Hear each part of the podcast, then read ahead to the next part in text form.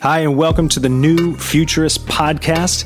This is a show where we give you practical tips and insights on how the world is changing, but more importantly, the actions that you can take today to become an active participant in shaping the outcome of the future.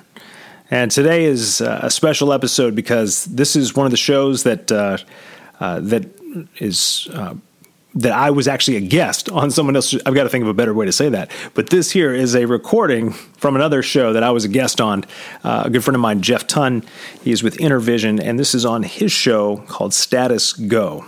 And Jeff is uh, a great friend, somebody who uh, I really enjoy having a conversation with, which I think you'll be able to tell from this recording. Uh, but Jeff and I talk about the three C's for creating the future, and uh, we dive into some really interesting areas, especially around. Um, IT. This is the field that he works in, and uh, and we really focus in on how to create the future and have that conversation. He asks some great questions, and um, we just we have a really good time on the show. I think you'll find this uh, find this quite enjoy- enjoyable. Also, be sure to leave links to Status Goes podcast uh, in case you want to check out more of their shows. Um, I highly recommend it for sure.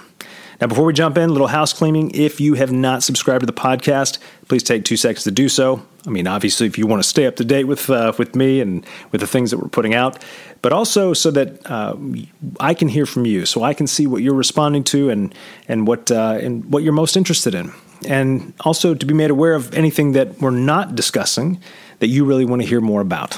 So, anyway, make sure you hit subscribe. Uh, let us know what you think. Let us know if there's something you want to hear, and. Um, yeah, I'll stop right there. Let's jump into the show. So, welcome to the show, Jared. Thank you, Jeff. It's great to be here.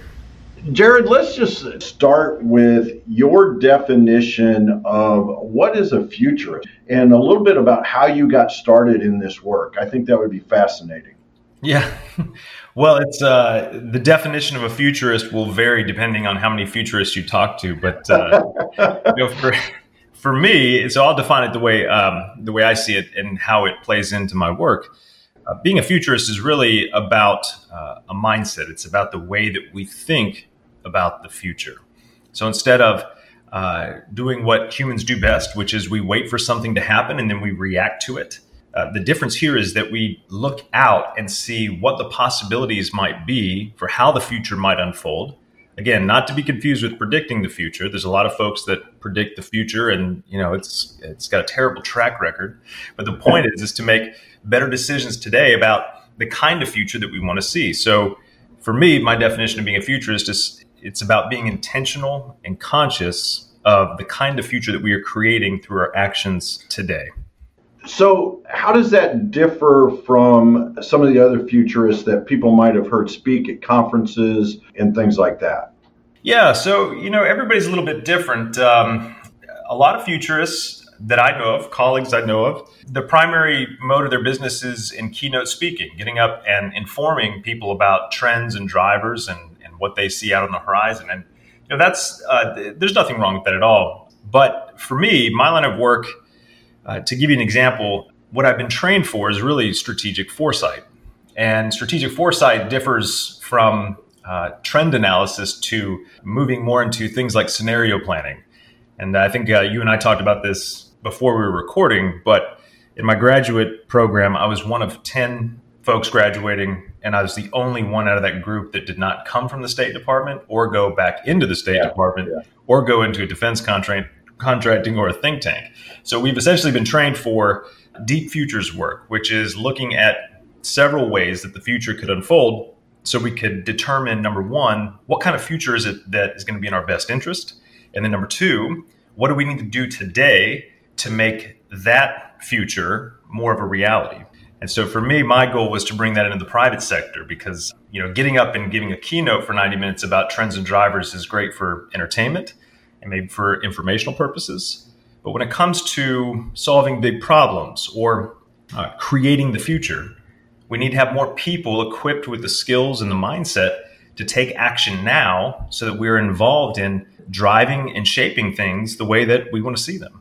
Rather than waiting for AI to, you know, just be developed by somebody else, we need to be involved in that conversation and more importantly know how to think about these things that are here so that we can be active participants rather than uh, what I like to say is uh, passive recipients of somebody yeah. else's idea of the future.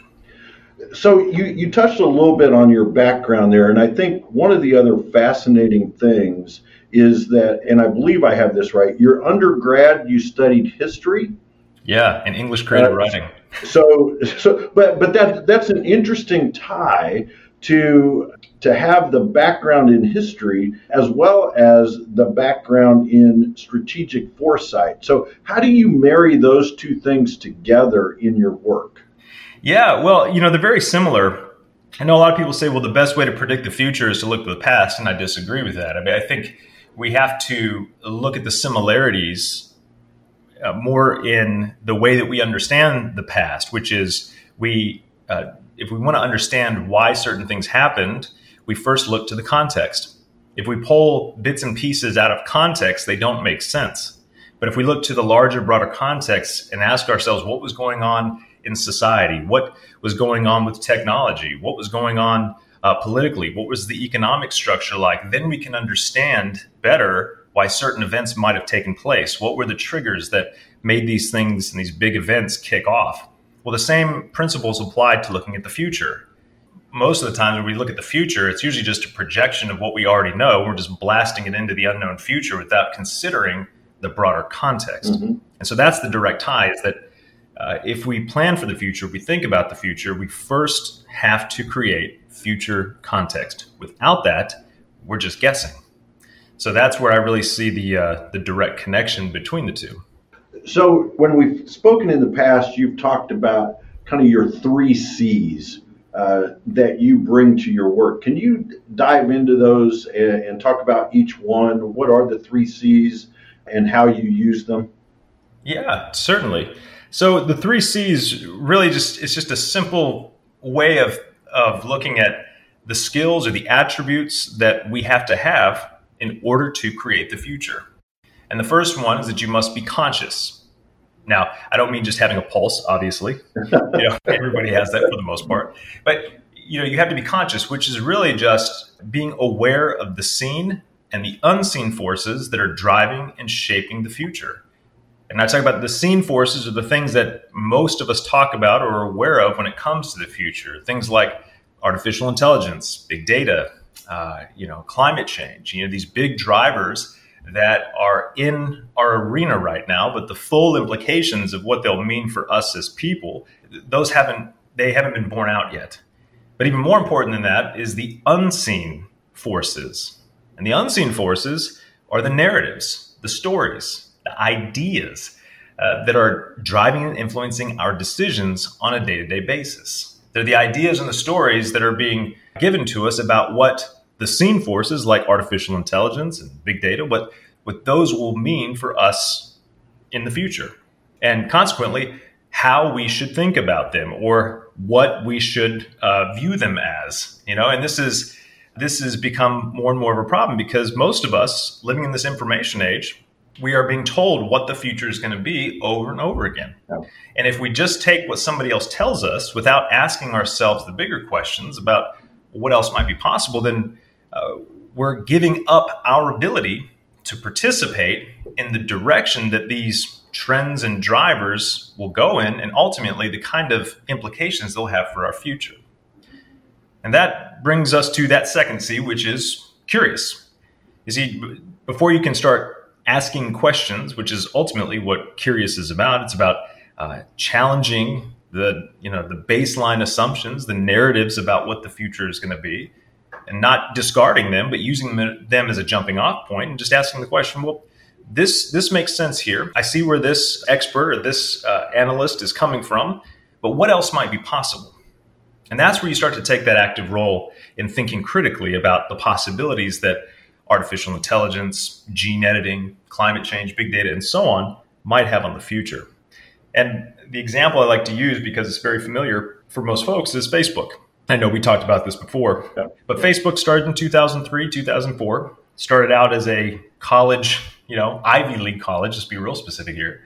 Ivy League college, hot or not, like who's hot, who's not, and who's dating who, and uh, and then shortly it started to roll out to the rest of uh, the university systems, and then out into the public. Well, from the time that Facebook launched less than 10 years later, Facebook goes from a hot or not website for college kids to becoming the number one tool used to overthrow a 30 plus year dictatorship in the Middle East.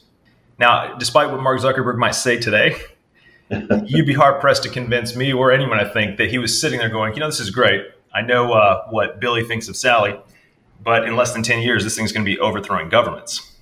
Right. right. You know, it, it's if we want to understand how something here today might impact the future as a whole, we have to learn how to think about it first. And when we know how to think about it, we can ask how this technology or driver or trend, whatever it is we're looking at, might impact multiple facets of society. In other words, we have to look beyond the original intention for which it was created, right? Ivy League college kids, you know, and look beyond the audience for whom it was created and start asking questions about how it might impact things that are completely unrelated today. And that's what actually brings us into creating context, understanding what the future could look like outside of the realm that, you know, that technology or trend is born in. And then um, that ultimately brings us to that last C, which is creative, and that's essentially where the rubber meets the road. It's where you know you've taken everything that you've uh, thought about, you've questioned these ideas, you've looked for what else might be possible, and then you start to put that into action. You start to uh, to ask others to join in with you in creating a vision of the future, because uh, vision of the future really has to be something that regular people can put their hands around. You know, I think there's a lot of, we think of visionaries as coming up with a grand idea, but the missing piece is often, well, wait, how did you arrive at that conclusion? And that's where the, the disconnect tends to happen. And so the creative side of this is where you are looking at how the future might unfold and seeing this is the kind of future that we want to see. You're asking the big questions of how does this impact the people that we serve? Uh, you don't start with how does this impact my business because your business is irrelevant if it's not focused on improving the lives of the people that you serve.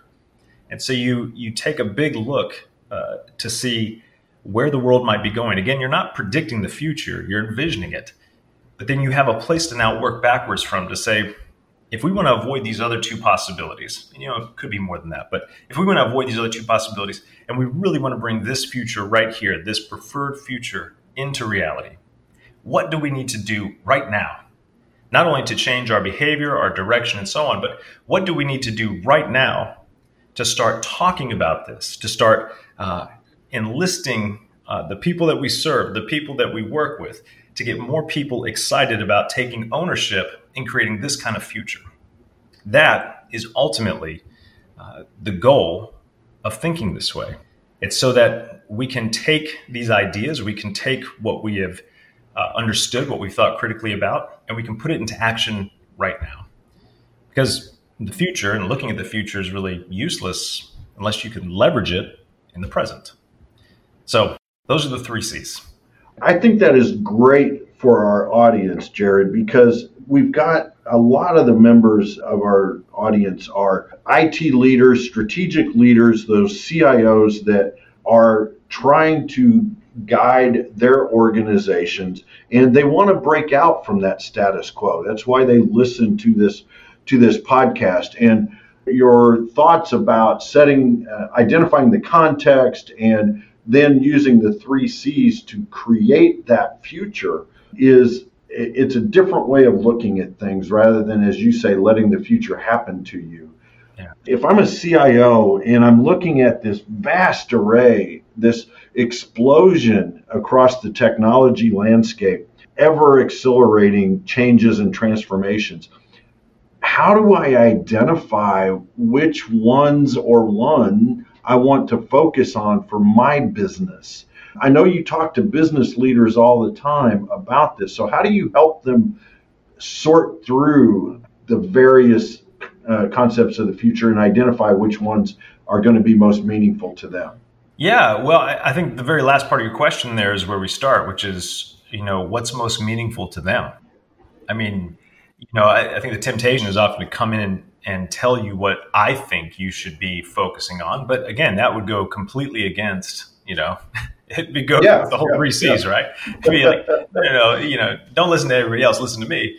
But so that's where we really start. everybody that is in a leadership position, well, let's just back this up a little bit. Everybody is thinking about the future all the time, whether they realize it or not, right? You know, I mean, even if it's the next five minutes, the next five days, the next five years. And so the goal is to get really good at it. But the fact that we are thinking about the future anyway, and especially if you're a leader, you are definitely thinking about the future and the direction of your organization.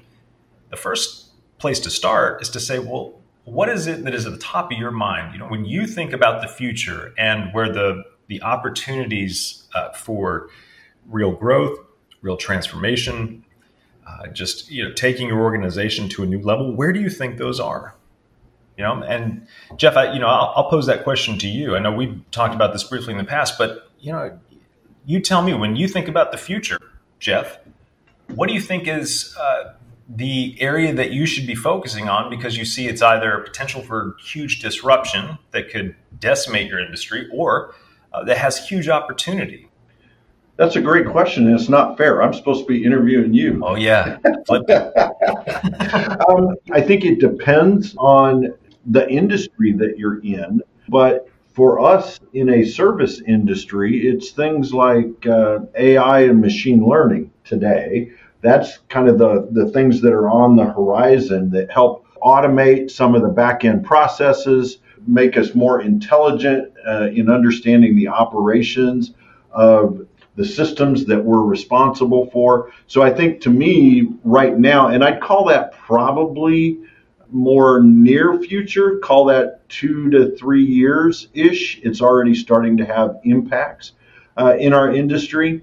And the other one that I that I think, and we've talked a little bit about this on previous episodes of the show, is uh, the combination of 5G and Internet of Things. I think that has the uh, the promise of being able to revolutionize the way IT systems are run, for one, but also to revolutionize many businesses the connectedness of everything in our offices, in our factories, in our services, I think will really be one of those trends in the next two to three years that really change the way we do things. And quite honestly, both of those end up changing the way we live our lives because the other thing that I see that has happened is this consumerization of IT it was the it was the dream what right 30 years ago 40 years ago to have a pc in every house. Yeah. uh, now it's how many types of computers do you have in your house? So we're now living in this connected world and that's bleeding over into the business world. And so i think you begin to see more and more of those types of things like smart speakers, Alexa or Google or Siri coming into the office. And, and I think that changes the way we work. So that's my answer for what's going to impact us most in the next two to three years. The question that I have is I don't know that I could answer why I think that. And that's probably not good. I should probably go back and review the three C's uh, and identify why I think that, right? I mean, I should know why yeah. I think those things are, are coming at us. Well, and let me just say, I mean, so you, you, as I was listening, I'm just smiling as I was listening to you answer. I think the way you answered that was great because it, it what I find over and over again is that when people ask me what I think, they already have an assumption about what they think, and that's perfectly good. That's where you start and it doesn't matter. It's not about who's right or who's wrong. Let's be honest. I mean, uh, you know, yeah. we can't predict the future, right? I mean, it's you know, people have tried. It has a notoriously bad track record, but yet we still put a lot of stock in it. You know, like oh, in the next fifty years, X, Y, and Z. You know, just go back and yeah. look at all the yeah. terrible predictions that have been out there. But we have a baseline assumption of what we think the future is going to look like, and that's where we start. And that baseline yeah. assumption, the reason why you think that way, Jeff, is I would almost certainly think is one, you're a critical thinker, right? So not to take anything away from that. But two, you read and you scour, and, and whether you're doing it intentionally or not, you're you're reading about what industry experts are saying, what uh, you know, different projections and predictions are being made about the future of this type of technology, and that gets stored away in your mind. It's like, okay, interesting, right? We're storing up this information. Yeah.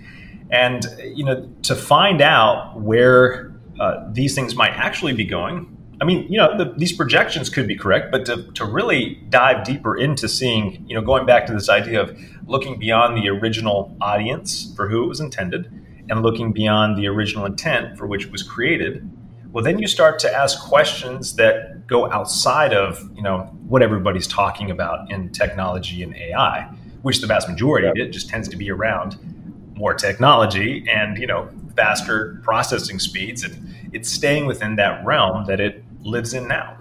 But if you start to ask questions that seem completely unrelated, like how might AI impact the way we view traditional roles in the family? What I mean is a mother and a father, or a father and a father, mother, mother. You know, I'm not talking about that. I'm talking about like two parents and kids, right? Like, how could AI impact the way that we view that family unit or structure, right?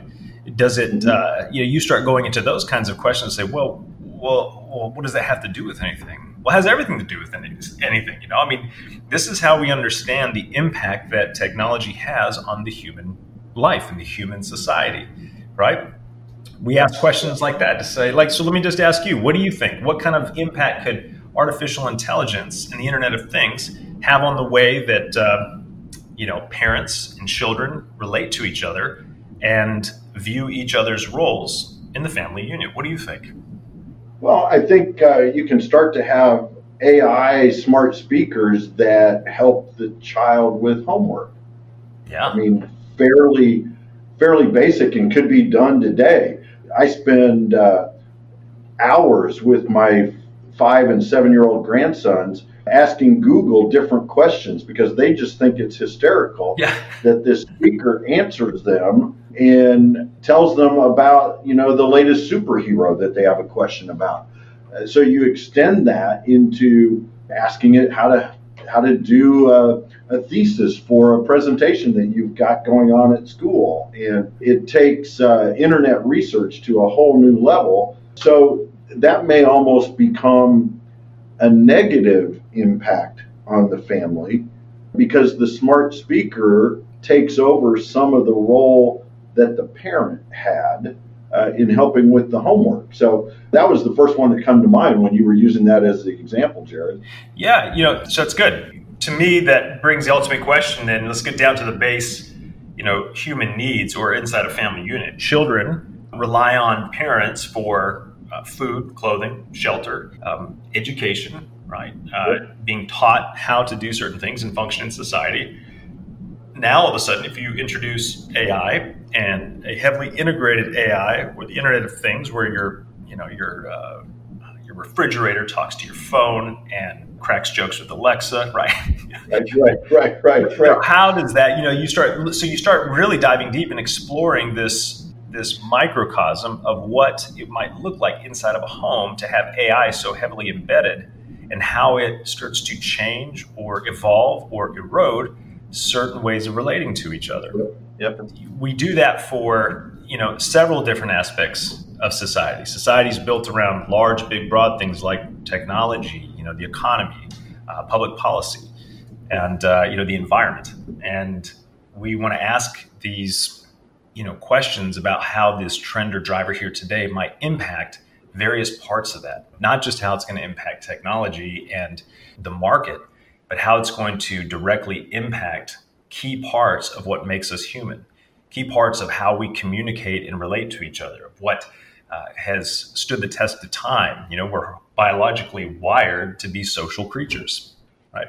Which is why i also believe that you know we are living in the most connected time in human history, but we also have the highest rates of depression and loneliness because right. we have checked that box that well, if we're connected on Facebook, uh, you know, in our minds we're thinking, well, I've I've done my social duty, but then we're still yeah. lacking yeah. something. So, you know, the, the flip side is that that AI and other things could also dramatically enhance or reconnect us to the things that make us human. I mean, there's multiple possibilities, but we have to start asking those questions and spend the time with it to really understand what the possibilities are.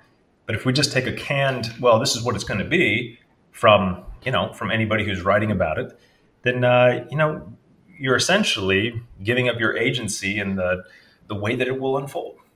You know? So how do you how do we get better at, at, that? So one of your concepts that i just that really resonated with me when we talked about this a couple of months ago was the working backwards the thinking backwards. You've got this vision of the future. What steps do you take today tomorrow and the next day to get there? That that whole working backwards from, from that. But yet businesses all over the world do strategic planning and most of them aren't really great at it.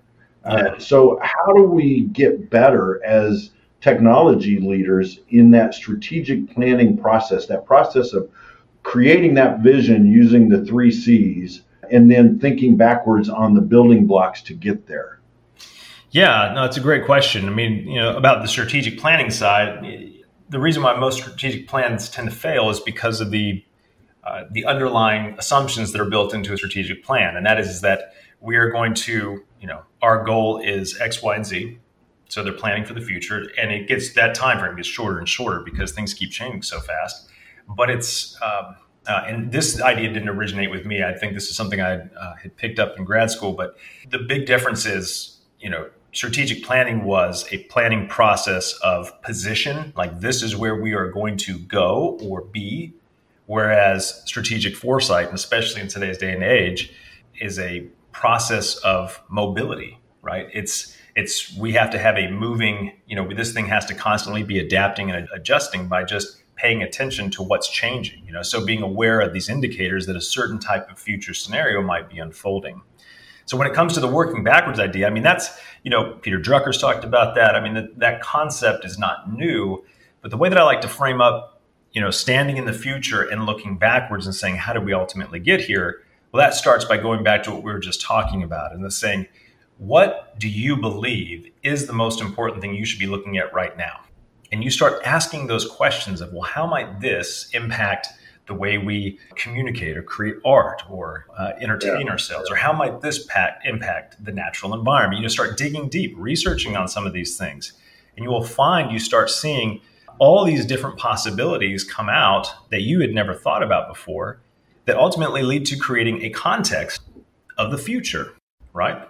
So, you know, one of the most uh, recognized, at least in our field, has been recognized is you know, the, the STEEP process. Others might call it PESTLE. I mean, it's just social, technological, economic, environmental, and political. These are you know five different elements to look at when considering right. the impact that a trend or driver could have on the future and you just start going through and you start asking specific questions that relate to each of those arenas to start identifying where the real opportunities and implications and you know potential impacts are on the future and then you focus in on those.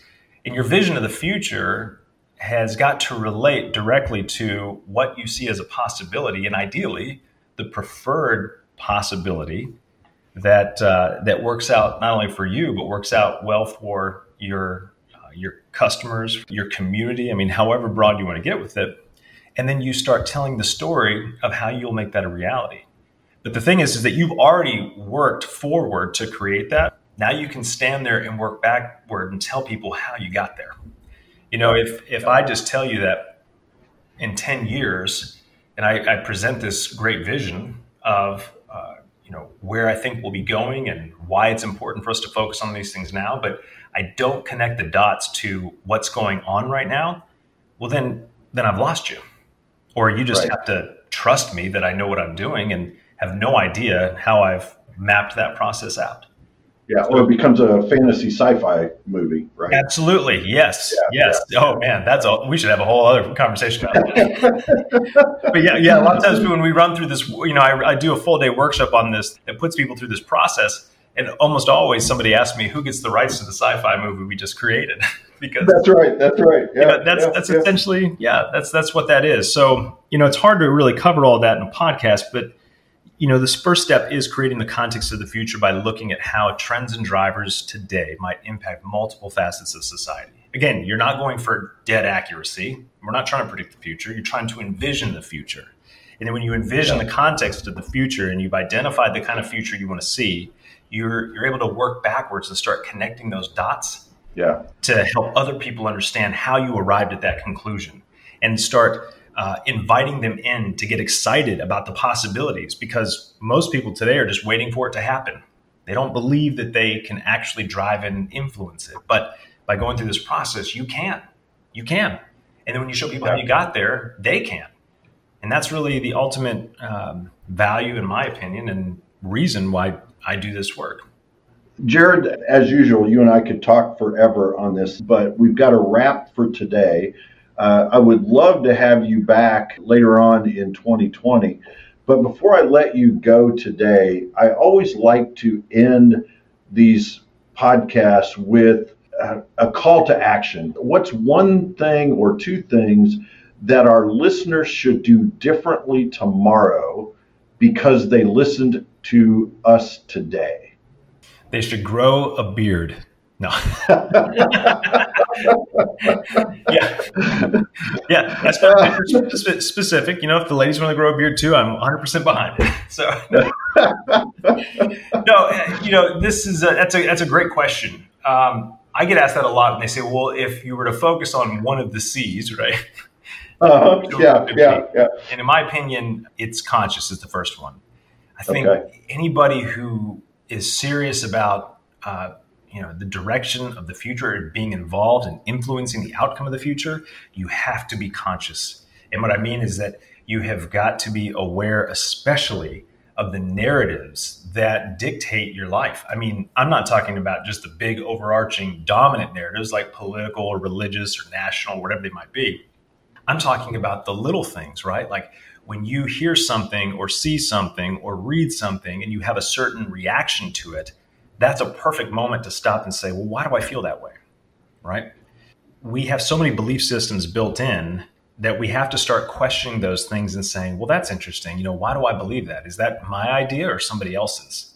And the more that we make that a practice, the more ready we are to consider possibilities that go well beyond what we think is possible and that's where the real opportunities for genuine innovation, not just, oh, I threw an extra camera on the back of my iPhone and that's innovation. That's not innovation. Yeah, yeah. Real innovation is to say, I'm going to test an idea that most people will think is crazy, which, by the way, is a perfect sign that you are onto something, and, uh, and go with it. But you have to get to the place where you are okay not having all the answers.